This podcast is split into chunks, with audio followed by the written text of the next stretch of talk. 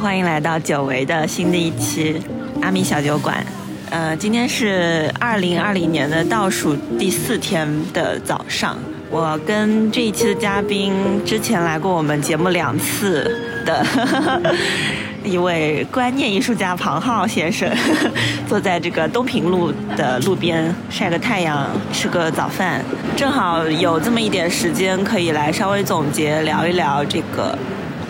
刚刚过去的二零二一年，嗯，庞浩其实有一些我们的老听众是熟悉的，因为他在我们的第十九期和第二十四期都来做过嘉宾。一期是当时他刚刚就是决定从事纯艺术的观念的创作，当时有一些思考和迷茫，然后我们就在餐厅里面小餐馆里聊了一下。另外是二十四期是在。去年九月，木星米肖呃那个展览，就是在上海当代艺术博物馆。的开幕之前，我们录了一个这个展览的前瞻，也是聊了聊别的艺术家他们是怎么创作的。那么今天这个节点，我在约庞浩来聊这个年终总结，就其实蛮有意思的，因为等于说这是他过去一年多来正式的成为了一个独立的艺术创作者。对对对对对对。其实我记得刚开始的时候，你当时你还在看那个村上龙的一本书，就是他讲自己的运营理念，就是他是。如何去制作和生产艺术的？然后你当时也跟我聊过，说有很多不理解或者说在思考的东西。但是过去这一年半，然后你也在就是跟大家介绍一下，庞浩现在是在斯沃琪艺术中心做对驻场艺术家，在做驻留项目。然后他之前在构思的几个作品呢，已经陆陆续续的完成了一大半了，都已经有一个。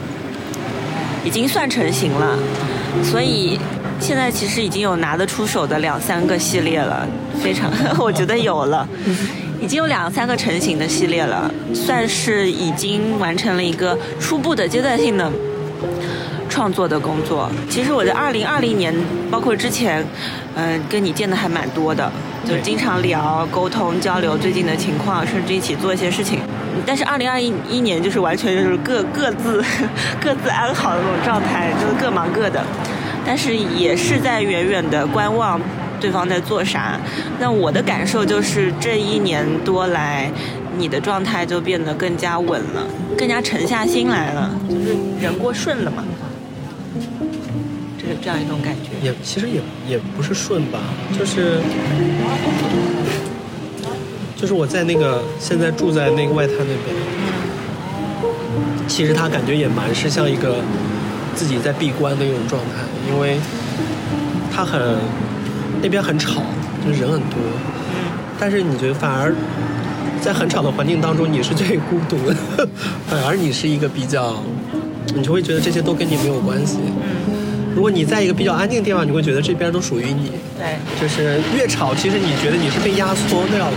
嗯。压缩掉的时候，你可能你会更加的面对自己，就可能是人多的时候，你会有那种恐恐惧的感，恐惧感。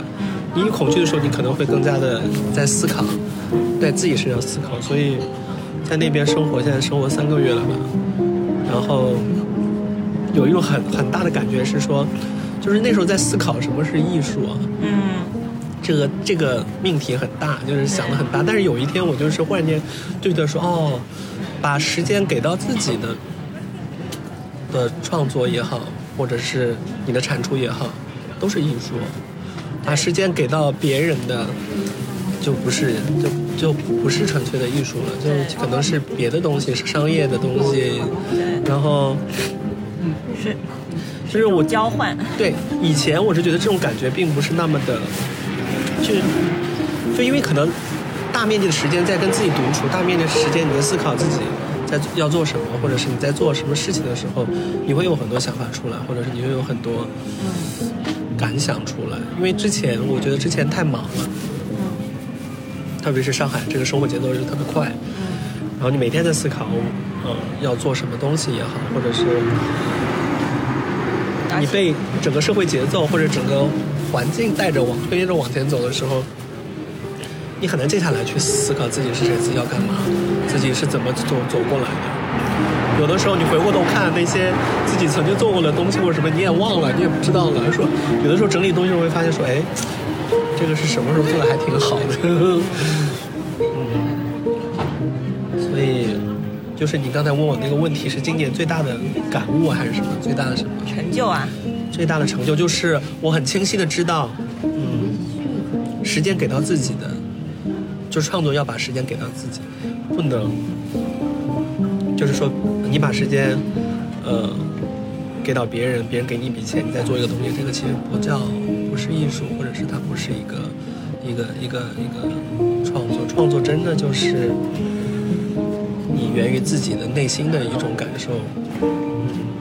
你生活在这个城市，在这个社会里，你被挤压了也好，或者是你被感动了也好，这种你自己自我的一种发现，然后由就是而带来的一种创作的冲动，想要做一些东西，我觉得这个都是创作吧。我觉得任何一个普通的人，任何一个人，嗯，而且。就是我也搞搞明白一件事，有的时候你做创作的时候又很痛苦。是的。我就说哦，我好不舒服啊，好痛苦啊！就是抓，就是过去抓一两个艺术家，问说你是不是也是会啊？对对对。会不开心或者不痛都痛苦啊什么之类，大家一边喝酒一边说啊，对啊，我也是这样子的，很难受。嗯。就是你比比如说你画一幅画，你你一直找不到那个感觉。对。然后那种一直憋着的感觉是是很不舒服的。是的。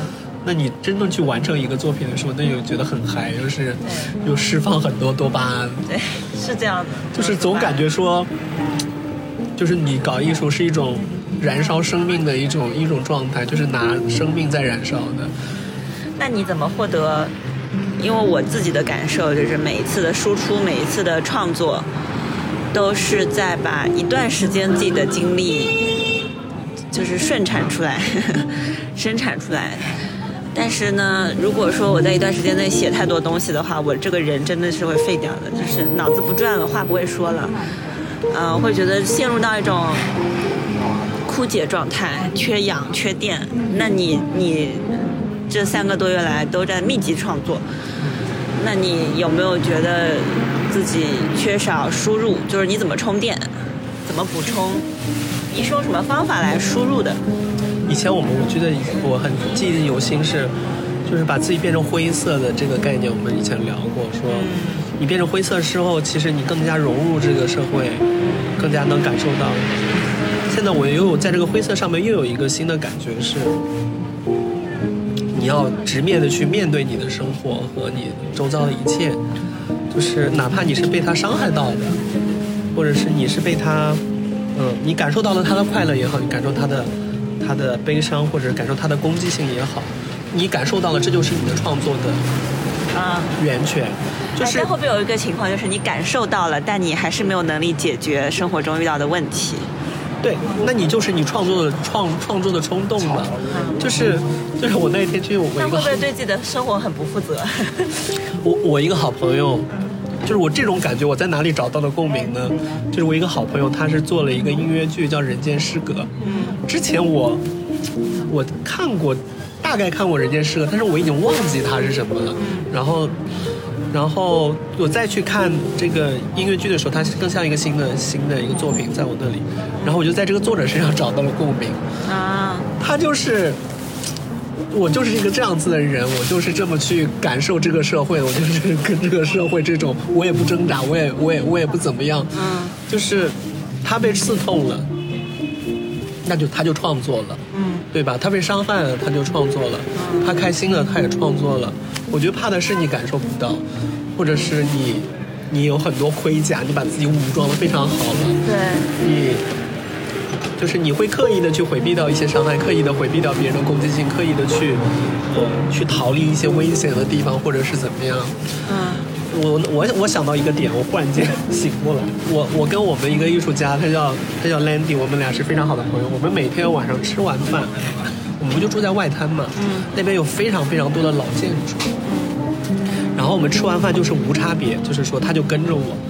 就是看到一个门我就进去啊，看到一个老楼的门我就进去，我们就就感觉装作是里面的居民，然后就开始钻那些楼，那些密就是非常复杂的，就是三十三十年代、二十年代的这种老的建筑，在里面去看到很多细节，就看到门就推开它，然后最好玩的就是福福州大厦，啊，哇，它从一层到二层，因为它是没有被修缮特别的，就是翻新过的楼，所以你可以发现它是从建好到现在的每个年代的东西都堆积在这个楼里。面。哦，它像那种考古的地层一样，对，它的二楼，它有一层有一个那边半边建筑，二楼是那种政府机关，嗯，就是一些老的什么什么中药协会啊什么之类的这种，你牌进去匾什么都在。不，是你进去以后就闻到了过去的那种老办公室的味道。啊，就是老发霉的味道。不是发霉，就是我小的时候曾经去过我姥爷或者是我爷爷的这种办公室，就是有那种文文件的味道啊，什么之类的味道，就会弥漫。然后再上一层，也会看到嗯，大概嗯。改革开放的一些东西，有的没的这种，就是就是每一层都有不同的东西，感觉那里面一个时代的切面，就是你会里面会找到好多好多灵感。太新的地方，我是一点感觉都没有。我走到虎丘路那边，就是被翻新过的，对你就会觉得嗯就是新的东西。对那种越旧，你就会觉得说啊，那些破破烂烂的东西，包括一个俏皮的椅子、一个柜子，你都可以分辨出它是哪个时代的，它有什么柜子。对，就是我整个人有一个最大的变化是，以前眼睛只能看到这里，对然后现在我眼睛可以看到这里。周围，就是说，我去去吸取灵感的时候，我的眼睛是不聚焦的。对，就不聚焦的时候，你感悟的是整个一个。你是一个接收器，你被这里你被插入到一个环境中，然后这周围所有一切都被你记下来。就是你就是在扫描它，扫描它你发现哪个点就立刻冲出去，但是你过去的过程当中，你眼睛是不聚焦的，你全都是在感知、感受对的这个是跟他们对跳舞的人一起一起练，我感对受到的。对对，跳舞的时候，你在舞台上的时候，它就是要你用眼睛以外的一些触感或者说感觉接收器官去判断这个气空气，判断这个环境啊、它的这个节奏强度。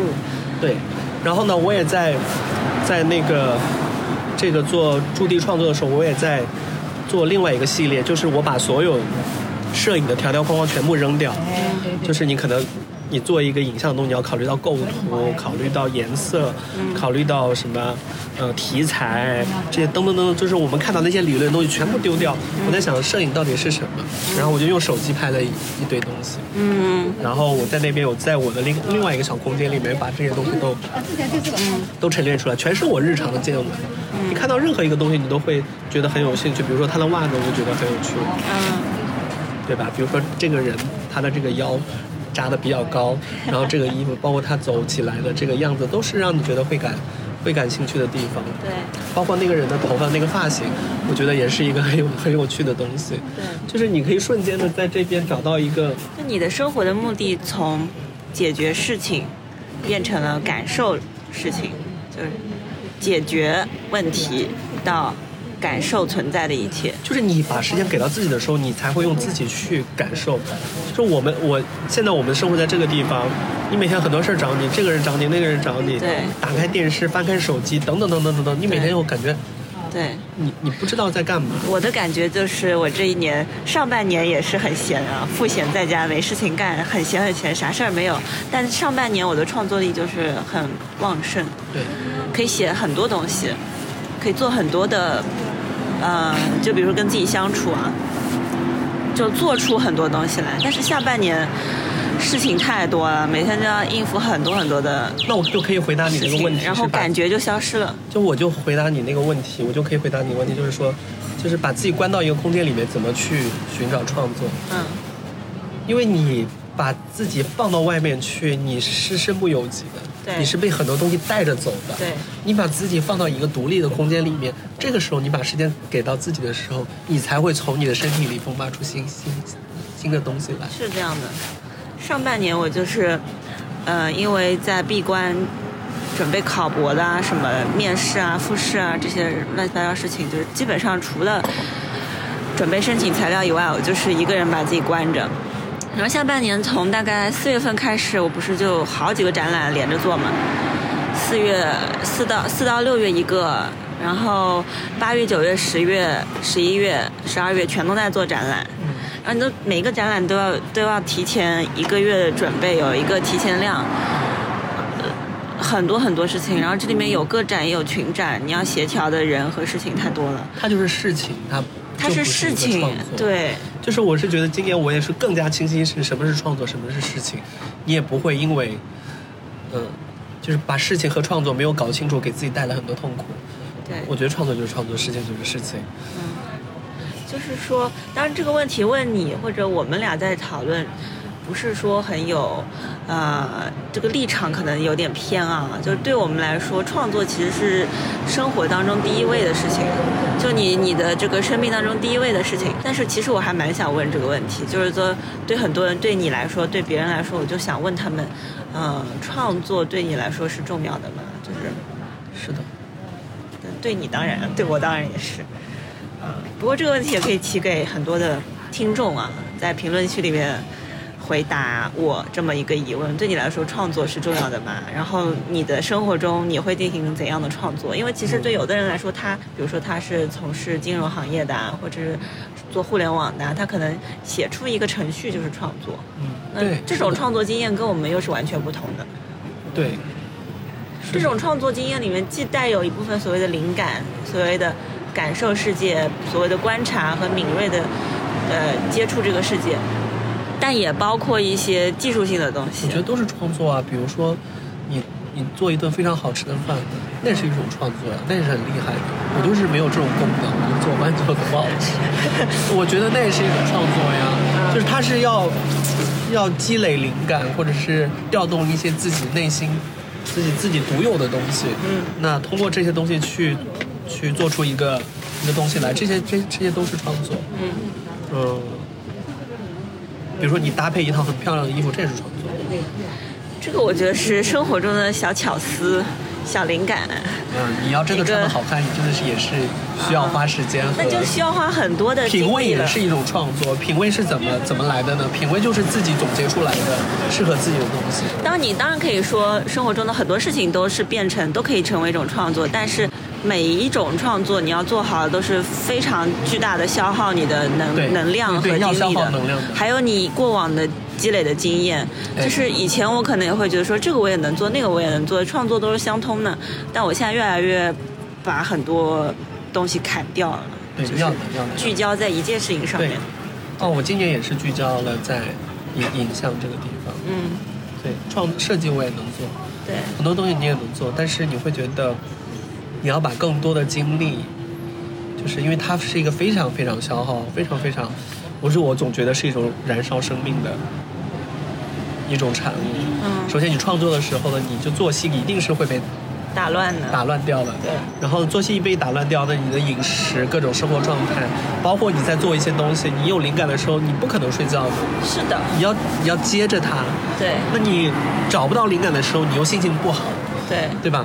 然后呢，在创作当中，像就像攀高峰一样，你可能攀到某一个峰的时候，你又把自己推下去了，就觉得说啊，这个想法不对，这个感觉不对，对你把自己推下去了。这个起来推下去的这个过程，它一直是在消耗你的心情和对。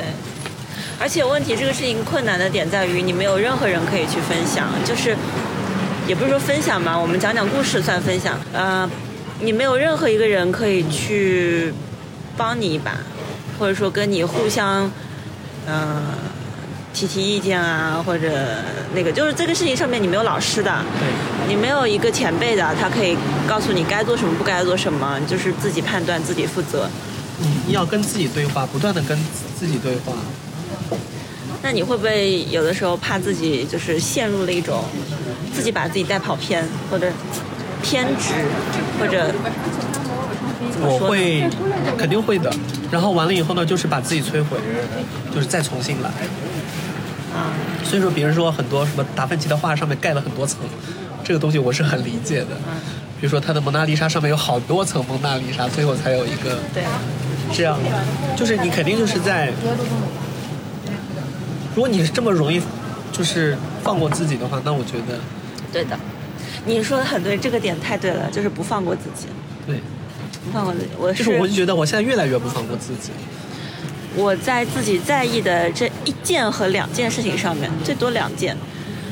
比如说，对我来说最重要的第一个事情是写作，呃，不管是写论文、写我自己的书，还是做翻译，就是文字工作是第一重要的，第二就是做展览，就是策展。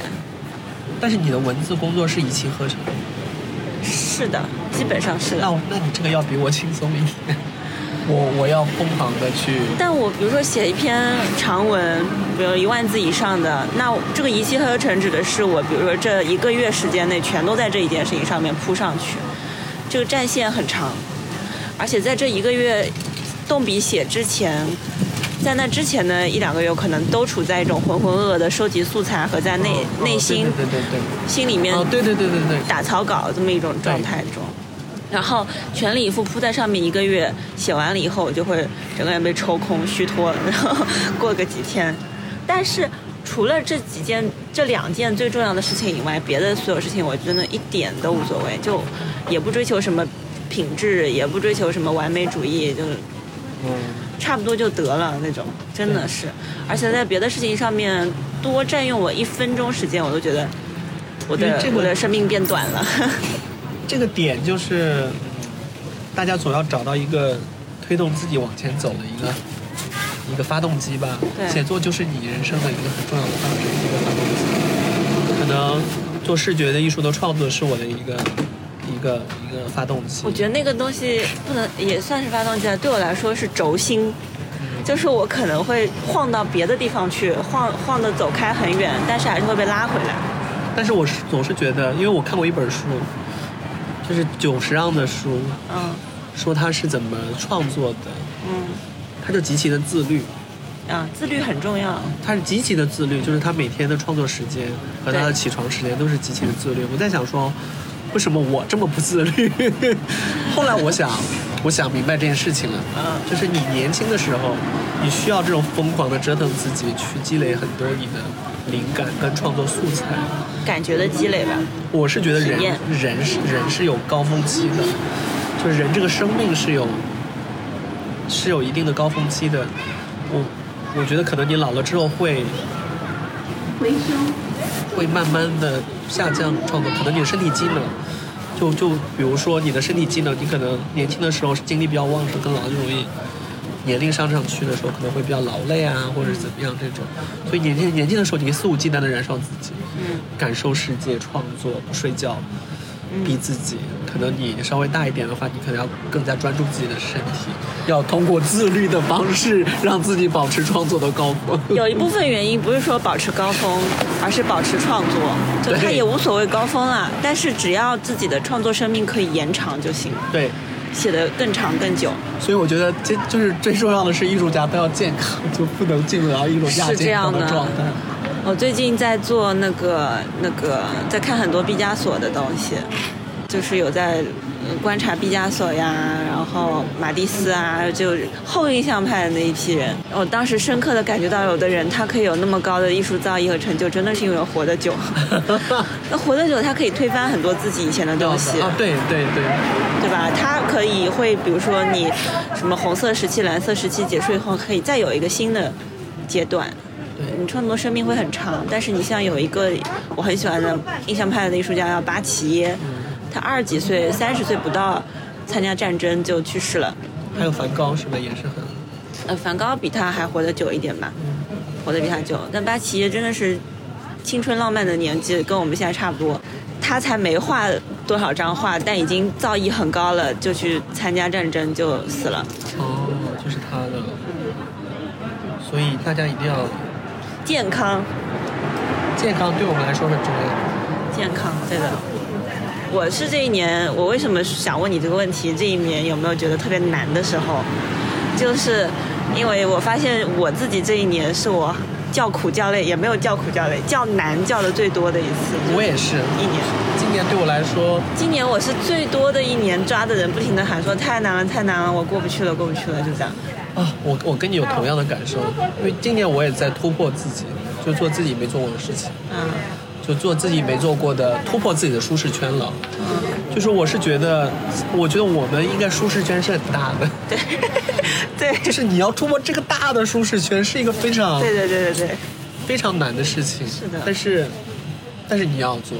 对，如果你想进步，你要接受这样子的。对，特别是我是这种巨蟹座这种，嗯，就是你已经建立好了自己的这个保护的对，这个东西，你要把自己突破，那你一定要接受焦虑，接受不安，那你可能突破了以后，你可能就就放大了那你你你今年的突破是主要体现在作品上面吗？作品上面，嗯，作品上面，然后别的方面呢？做自己没有做过的，呃，就是把作品更扩大，嗯然后他的格局或者是他他风格或者说观念是以前没有尝试过的。然后或者是从呃创作的技术层面上也是自己没有尝试过的。今天我看到你的照片，你给我看手机上的照片，我很惊喜。就是我看到你开始做装置这件事情，就是反正这个装置这个作品我很喜欢。就是你，你可能在寻求不同的语境去表达你这个概念，就是就无论是画笔也好，摄影也好，就是你最终表达的还是这个戒指背后的你想要表达的表达的东西嘛。那你肯定是要把你想讲的这个故事用各种各样的元素去把它呈现出来。你你想签画廊吗？还是想做个展吗？就是这件事情，签画廊和做个展这件事情对你的吸引力，就是说它在你未来设定的目标中是怎样的一个环节？我没有细想它背后的一些很，因为它其实不是一个那么呃简单的事情，是我没有细想它。但我是觉得说，如果说你希望有更多的观众，想要分享你的作品，去让更多的人看到，我觉得这肯定是一个必经之路的。所以，我是觉得，一你创作的时候是面对自己的，但是你创作完了之后，你也希望自己和被更多人看到。和别人做一个沟通，因为你的灵感来源于社会，那你一定要把这个东西再放回给放到社会，但未必要走这种传统的路线啊，就是以前的，呃呃比较比较约定俗成的路线，就是签画廊、做展览、啥啥去艺博会什么，的。我。觉得这个是 open 的，就是任何一个形性质、性质、性质都行，因为现在因为现在其实很多参加驻留的艺术家，他的目的，就像你前面说的很明确，就是想成名嘛，就是想要嗯，在行业意义上成名，在这个行业内打开局面更多。人、更多人看到。让自己的这个价值、商业价值，或者说这个但是提高，做展览、艺博会、去拍卖会，啥啥啥的，就是扩大知名度和影响力。呃，对，我不知道对你来说，跟画廊的关系是你是怎么，你目前是怎么处理它的？我跟就是我在我有一个很好的朋友，我们俩会经常的交流对于创作的这样的一个想法。然后呢，我们有一个比较有共识，他非常有才华的一个画家。然后我们有一个共识，就是是我提出来，我是觉得说，嗯，艺术就是你的一个孕育的一个孩子。你在孕育他的时候，你不能思考这个孩子要上什么样的大学，娶什么样的媳妇，给你赚多少钱，嗯，他的未来是什么样子的。对，你越想，那你等于是说，这个孩子怀的不是你的孩子，就是你可能是你就是。就是他势必要被。不是，他势必要受到很多额外的伤害，你就没办法去很好的保护他。嗯，就是说，在我们去孕育这个东西的时候，你一定要，就是我们，就是我们俩认为是一定要很好的去保护。第一是保护到自己，嗯二是保护到你的这个孩子，让他在生出来、长大之前是完全处于在你自我的一个掌控当中的。嗯，至于他真的完成了他是什么样子的话，那有这个作品去去看他是可以怎么样，他能去到画廊或者能做到什么样的展览。但是你在建立它的时候，我是觉得我现在这个阶段认为是，我是觉得要尽量的单纯跟保护好自己的这个这个创作，在它没有很完整跟成型之前。挺好的。那如果成型以后呢？那他他去什么地方？我觉得这个其实对我来讲没有那么的，说我一定要怎么怎么样，我一定不要怎么怎么样。他完成了那，那我希望他去被更多人能看到。对但是我在去创作它的过程当中，我不希望受到太多的对，外界的因素，或者说它是一个更被嗯什么什么样的更被青睐啊，或者是更被怎么样的这种，我觉得那个会偏离掉你本身做这件事情的对快乐。因为我发现有一些，呃，身边有一些朋友，他的不快乐跟压力，往往都来源于在孕育创作过程当中的外界因素。是的，我这一年最大的感受就是，嗯，以前我觉得是艺术品的东西越来越像，它不是被创作出来的，它是被生产和制造出来的。尤其是我近距离的接触了很多艺术家的工作，嗯，看到他们是怎么样去完成一件作品的时候，我有一些东西崩塌了，也也没有，有一些东西刷新了我过往的认识。嗯，就是发现他好像没有那么值得我去尊敬了，因为真的是一种非常熟练的制作和生产，我觉得很可惜。当然，它有很高的商业价值，甚至说在行业内也是大家趋之若鹜的去跟他合作。但是，我会觉得这样的艺术家好像越来越多。但是我喜欢的那些能够把自己的作品保护好的作品，能够有很很长生命力的那种作作者，好像那种创作者有点太少了。就是我如果现在想做一个群展，都是年轻艺术家，很有生命力、很旺盛，各个天天高地厚都不怕的那种艺术家，好像可选择的范围太少了。我觉得你刚才说的这个什么都不怕的这个，我觉得这个太重要了。就是你在创作过程中，你考虑越多，你怕的事情就越多。对，你什么都不考虑，我就是为了做这件事情，我根本就不会考虑我怕不怕，对吧？那个这个出来了就就出来了呀。但是往往你在这个创作当中本来就已经很痛苦了，你又要夹杂一些，要么你就是丝毫没有任何感觉，这不是一个创作，它就是一个可可循环化的或者是可怎么样化的一个东西。如果你但凡是真的创作，已经是非常痛苦的一个过程，你还要被夹杂很多，那你嗯你就会很心情很很状态很不好，或者心情很糟糕这种。所以我是觉得做真的要做艺术，首先你必须是很柔软跟坦诚的，就是一定要很真诚的对待一切，对待这个世界。那你当然你自己真诚柔软的时候，你就会被刺伤。如果你你不好好保护自己的话，你就会被刺伤，因为你是要吸收灵感的。你把自己全部打开来，变得柔软，去吸收灵感的同时，你又被一些外界的一些不单纯的东西去刺痛的话，那。那我觉得会我有一个朋友也特别好笑，他也是画画的，画了很多年，嗯、但是他从去年开始有画廊签约，呃，有画廊代理了，嗯，参加了一些群展，然后也去艺博会上去销售了一些作品，因为他之前都在国外嘛，就前年才回国，他很有意思，就是自从他回国开始，呃，艺术方面的工作变得更加的专业化、职业化和商业化之后呢，他说他自己越来越不知道自己为什么哭了，就是他发现自己的感受和认知有断层，就他可能生活中也确实有很多的压力，有很多的事情，他的感受是很敏锐的，他是嗯呃生活中遇到了一些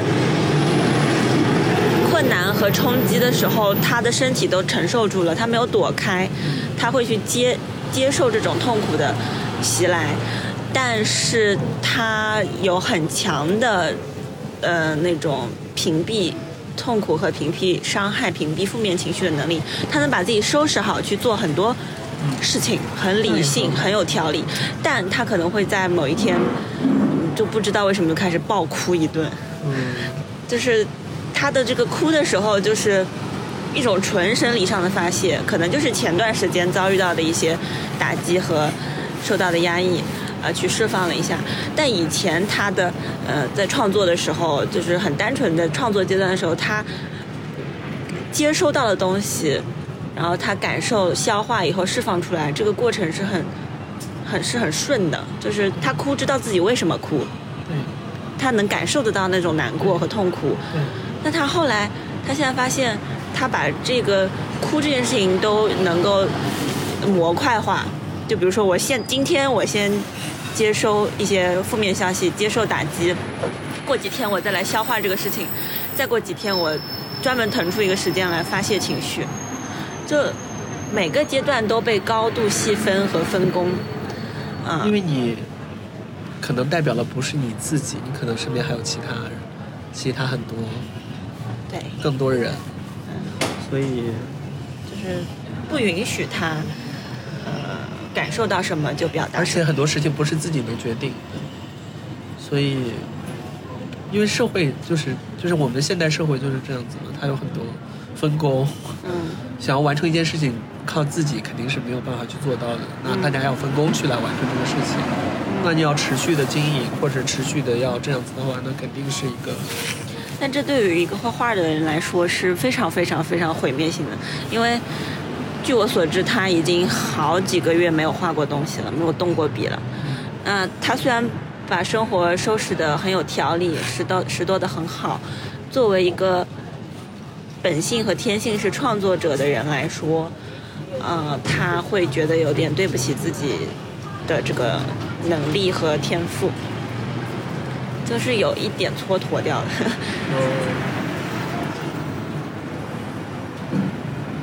所以我是觉得，嗯，创作就是一个源发于自己的一种一种东西吧。你把它夹杂了太多的话，那就是一个职业创作。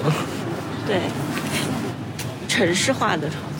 对，他就是一个职，就是一个社会角色。我觉得艺术家也是一个社会社会角色。这个社会角色需要有这样子的人，有有这样的需求，就会有这样子的角色。其实我觉得很难得的一点是，不，你以前做广告，包括你自己开公司，公司，呃，你的角色其实是一个非常职业化的，非常呃，活得非常的像个机器人，但你还能够回到这种敏锐的状态，就比较难得，就从一个职业的躯壳里面脱出来，再回到这么一个敏锐的一个。就是我觉得这个，之前跟一个朋友聊过，我觉得为什么能现在做这样，我觉得也跟早些年有一些不务正业的副业，我不务正业的这种状态是有关系的。嗯，就是你永远的，就是做广告，它是非常职业化的东西，你永远有有梦想，就是说别人可能就是说，哎呀，我已经被在这个公司里面觉得说啊，我就是这样子了呀，就是每天我就是做。就是已经找到了套路跟跟生存法则。了，但是呢，我还是会觉得说，有一点理想，有一点想要做点不一样的东西，想要有一些有的没的这种东西，不不管他在职场上能不能满足我，那我在外面也花时间去做自己想做的事情，比如说摄影这件事情一直在有有在做，那开公司也是一种自己的愿景，我觉得那也是一个非常理想化的东西，说啊。原来也可以，人也可以当成作品来去做，嗯，就是有很多可以把我的很多想法去实施上去。我觉得这么一路走过来，很多有一个很重要的线索是，我想要实现我想做的事情。那你就去做了，我就去做了，还做成了。然后就是不管它最后是什么样子，但是我有做取得了成绩，我是觉得我在我尝试了很多事情。那可能现在走到这里，可能是我尝试了所有的。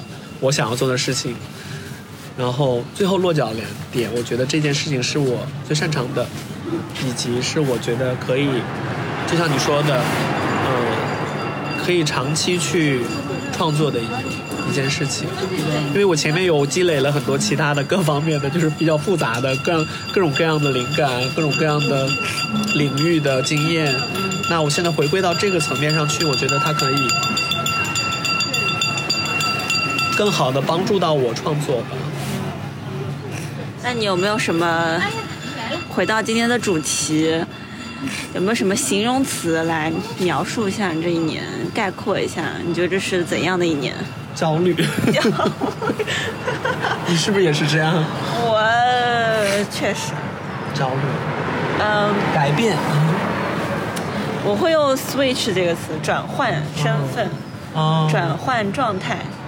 转换，我包括很明显、很明显，今年很明显的一个变化是，我以前是一个不考虑未来的人，我以前是一个不会规划以后的人，我可能最多只能把计划写到，呃，一个月以后。我觉得我是突破舒适圈，就是，但是今年开始，我会去计划未来。嗯，要的，要的，要的。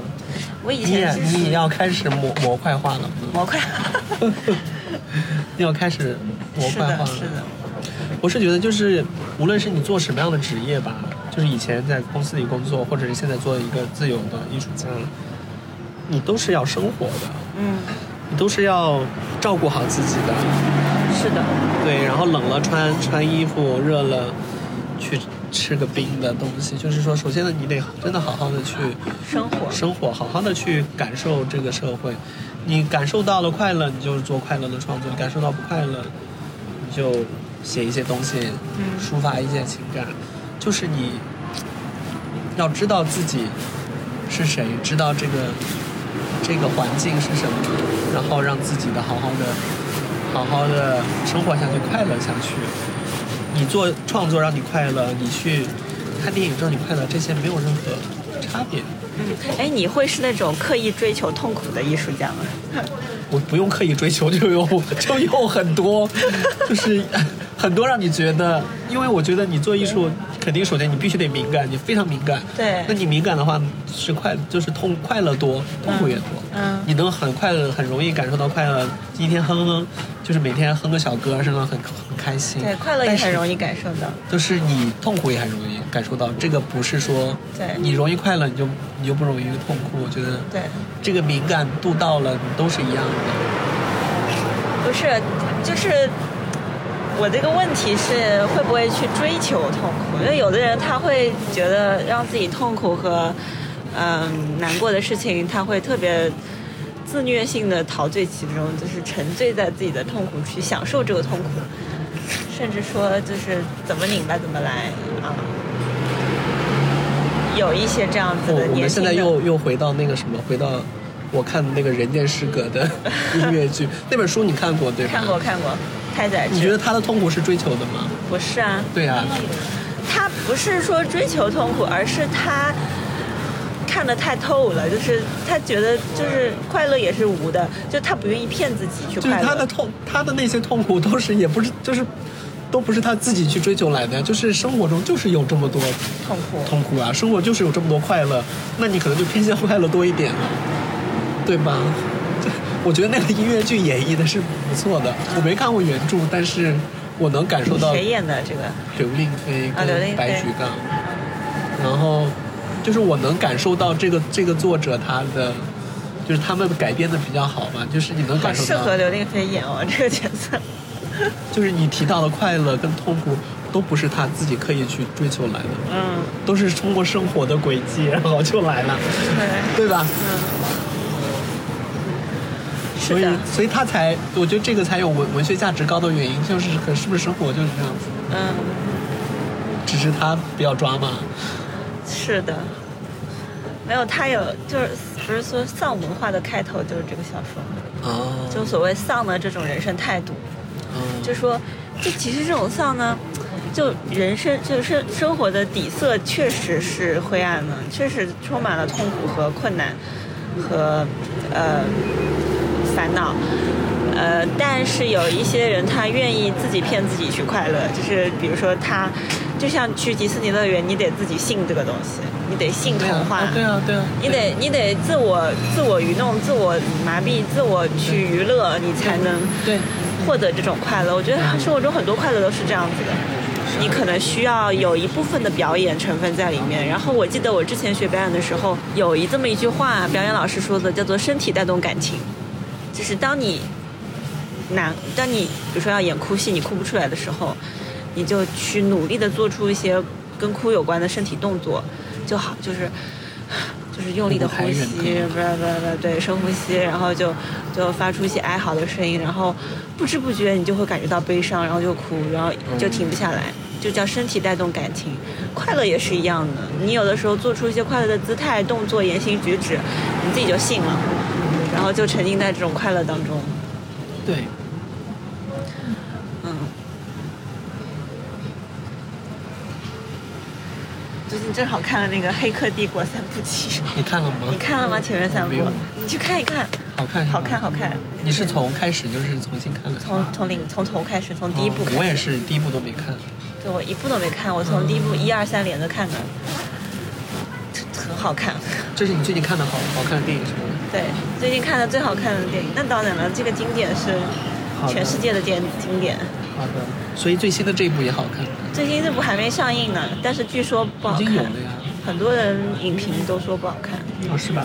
我看影评说的，但是我还是保持乐观。你看这些生活的小碎片多好看，多有趣。是的，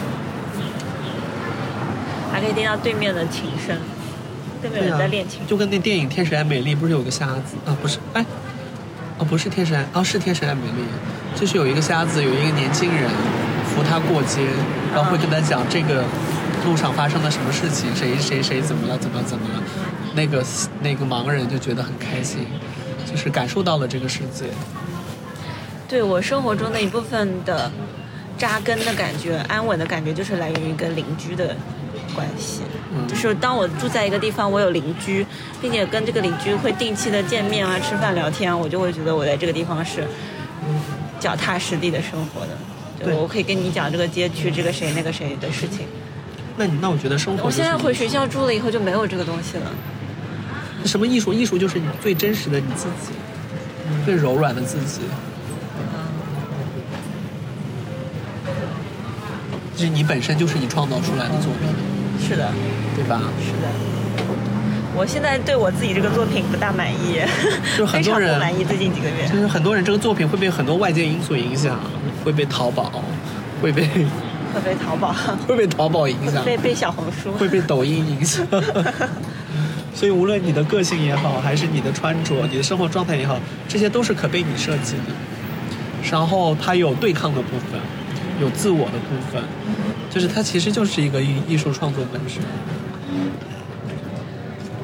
对，活在这个作品里面，就是留把自己可视人生可视化，把你一段时间的人生放在这里面，蛮好的，储存在这里面。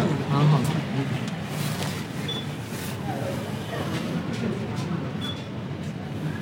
那你明年有没有什么计划？有没有什么有什么初步的想法？等你来我的工作室吧，看看这些作品有没有机会去向公众呈现一下。你什么时候可以开始做作品集了呀？就现在有的这几个，哦，可以啊，做呀，做起来吧，可以开始整理了。可以。你也不需要把所有东西放进去嘛，就是，嗯，有一个概略的介绍先弄起来。对，因为现在其实我还是在花一部分时间在做，嗯，给时间出去的创作，嗯。一部分在给自己做创作。对对对，因为你需要那那些时间来养维生。来养育你的最真实的自己。自己，互相滋养。你有真实的自己，可以滋养到你未来我。觉得你这个平衡做得很好。就是一定要这样子的。如果说你把时间完全的去给到外外部的话，那你没有自己成长的部分。对你肯定要留出一部分时间让自己成长，对然后那些时间全给自己，让自己去创作。对，这个很多都是这样子的。这个平衡难吗？对你来说，就是一部分时间去做外面的活儿，一部分做自己的活儿，这个这个不难，不难。你只要选择，就是做选择就行了。就是说我这段时间就只给自己，有任何外界的东西都都这就是一种自律啊，这这这也是一种自律啊，就对自己的这摊子事儿高度负责嘛。对，就是说，就是我现在就很清晰的是说，我做，就是说我没有时间的事情，我不会应付。我一旦要去做的事情，我必须是做好全情投入的。是的，就是说，你任何一个事情，它都是你要孕育的一个一个一个生命，你要把它孕育出来，不然的话，你的你的人生就浪费了。你人生这一个月的时间、两个月的时间就浪费了。你为什么要浪费自己人生呢？对吧？钱你可以赚，也可以花完，但是你的时间就已经流逝掉了。那你现在还会有紧迫感吗？就是感觉自己要抓紧时间，就是没有，没有紧迫感，以前很有紧迫感。对，当你很比如说在多少岁之前完成什么什么。没有没有没有。当你之以前你会，你会想说，我一定要怎么怎么样，我要怎么样。我觉得现在慢慢的，我就会觉得平静。啊，我要的不是抓马，比如说啊很开心或者是很悲伤，我觉得我现在是要追的求平静。追求平静。我也是。但你知道我这我现在最痛苦的一件事情是什么？你知道吗？要吐槽一下去上学读博这个事情啊。我以前是很平静的一个人，我不卷的，我就是也没有被年龄和时间催着往前走的紧迫感，也没有那种必须三十岁或者三十五岁之前完成啥啥啥的这种要求、这种规定。那我自自从今年九月回去读书以后，被迫开始卷起来了。啊，太卷了，学校里面的这个氛围、环境、节奏，但你又不得不去适应那样的生活和节奏，因为那是生存法则。我我还在寻找一条逃逃逸的路线，寻找一条我不知道有没有人走过，但是我试图找到一条适合我的逃出这种龙卷风的生存路线。对，不然真的我有一点有一点崩溃，因为现在我的学校里的，就比如说我的论文啊、学术压力啊这些事情呢，已经把我的一些原有的生活节奏挤压的没了。嗯，就以前的，包括画廊里的工作，那你为什么不享受当下的这个生活？我就是既要又要啊，我放不掉我以前有的那些东西啊。那为什么我凭什么要为了现在这个新身份放放弃掉我以前积累了这么多年的？我的意思就是说，你享受它、接受它，它就是这样子的呀。就是说，你以前这个东西也有的，我现在还是在应付中，疲于应付。就是你就享受你这个身份啊，就是啊，这个身份好忙啊，但是我还得做点别的，这不是挺好的吗？是了，所以就是明年还是继续去完成这个身份的转换。明年上半年之前完成这个，就是像你一样找到一个动态平衡，的人要平衡的，嗯要平衡，两个身份之间的平衡。要的。下半年就可以开始产出一些东西。对呀、你也看到我的东西，好呀，那就是一月份来看一眼。可以的。你什么时候撤场撤出啊？嗯，撤出是二十四号之前，一月，我住第四个月。嗯，那可以啊，一月份来吧，一月份回去过年之前。好，行，那我们就这期节目就到这里，好的，大家可以以后多多关注这位叫庞浩的观念艺术家，好，到时候可以看看什么展览啊，呃，我们可以发个发个什么观众优惠啊，呃，听众优惠啊什么的。可以把把我的那个微博打在公屏上，可以可以打在你的公屏上。没有打在你的资料介绍里面。对，这样的话我可以平时分享一些。行，那就祝大家新年快乐吧什么。时候上线？嗯、明后天，这周末之前吧。好的，加油。好，大家明年再见吧，拜拜。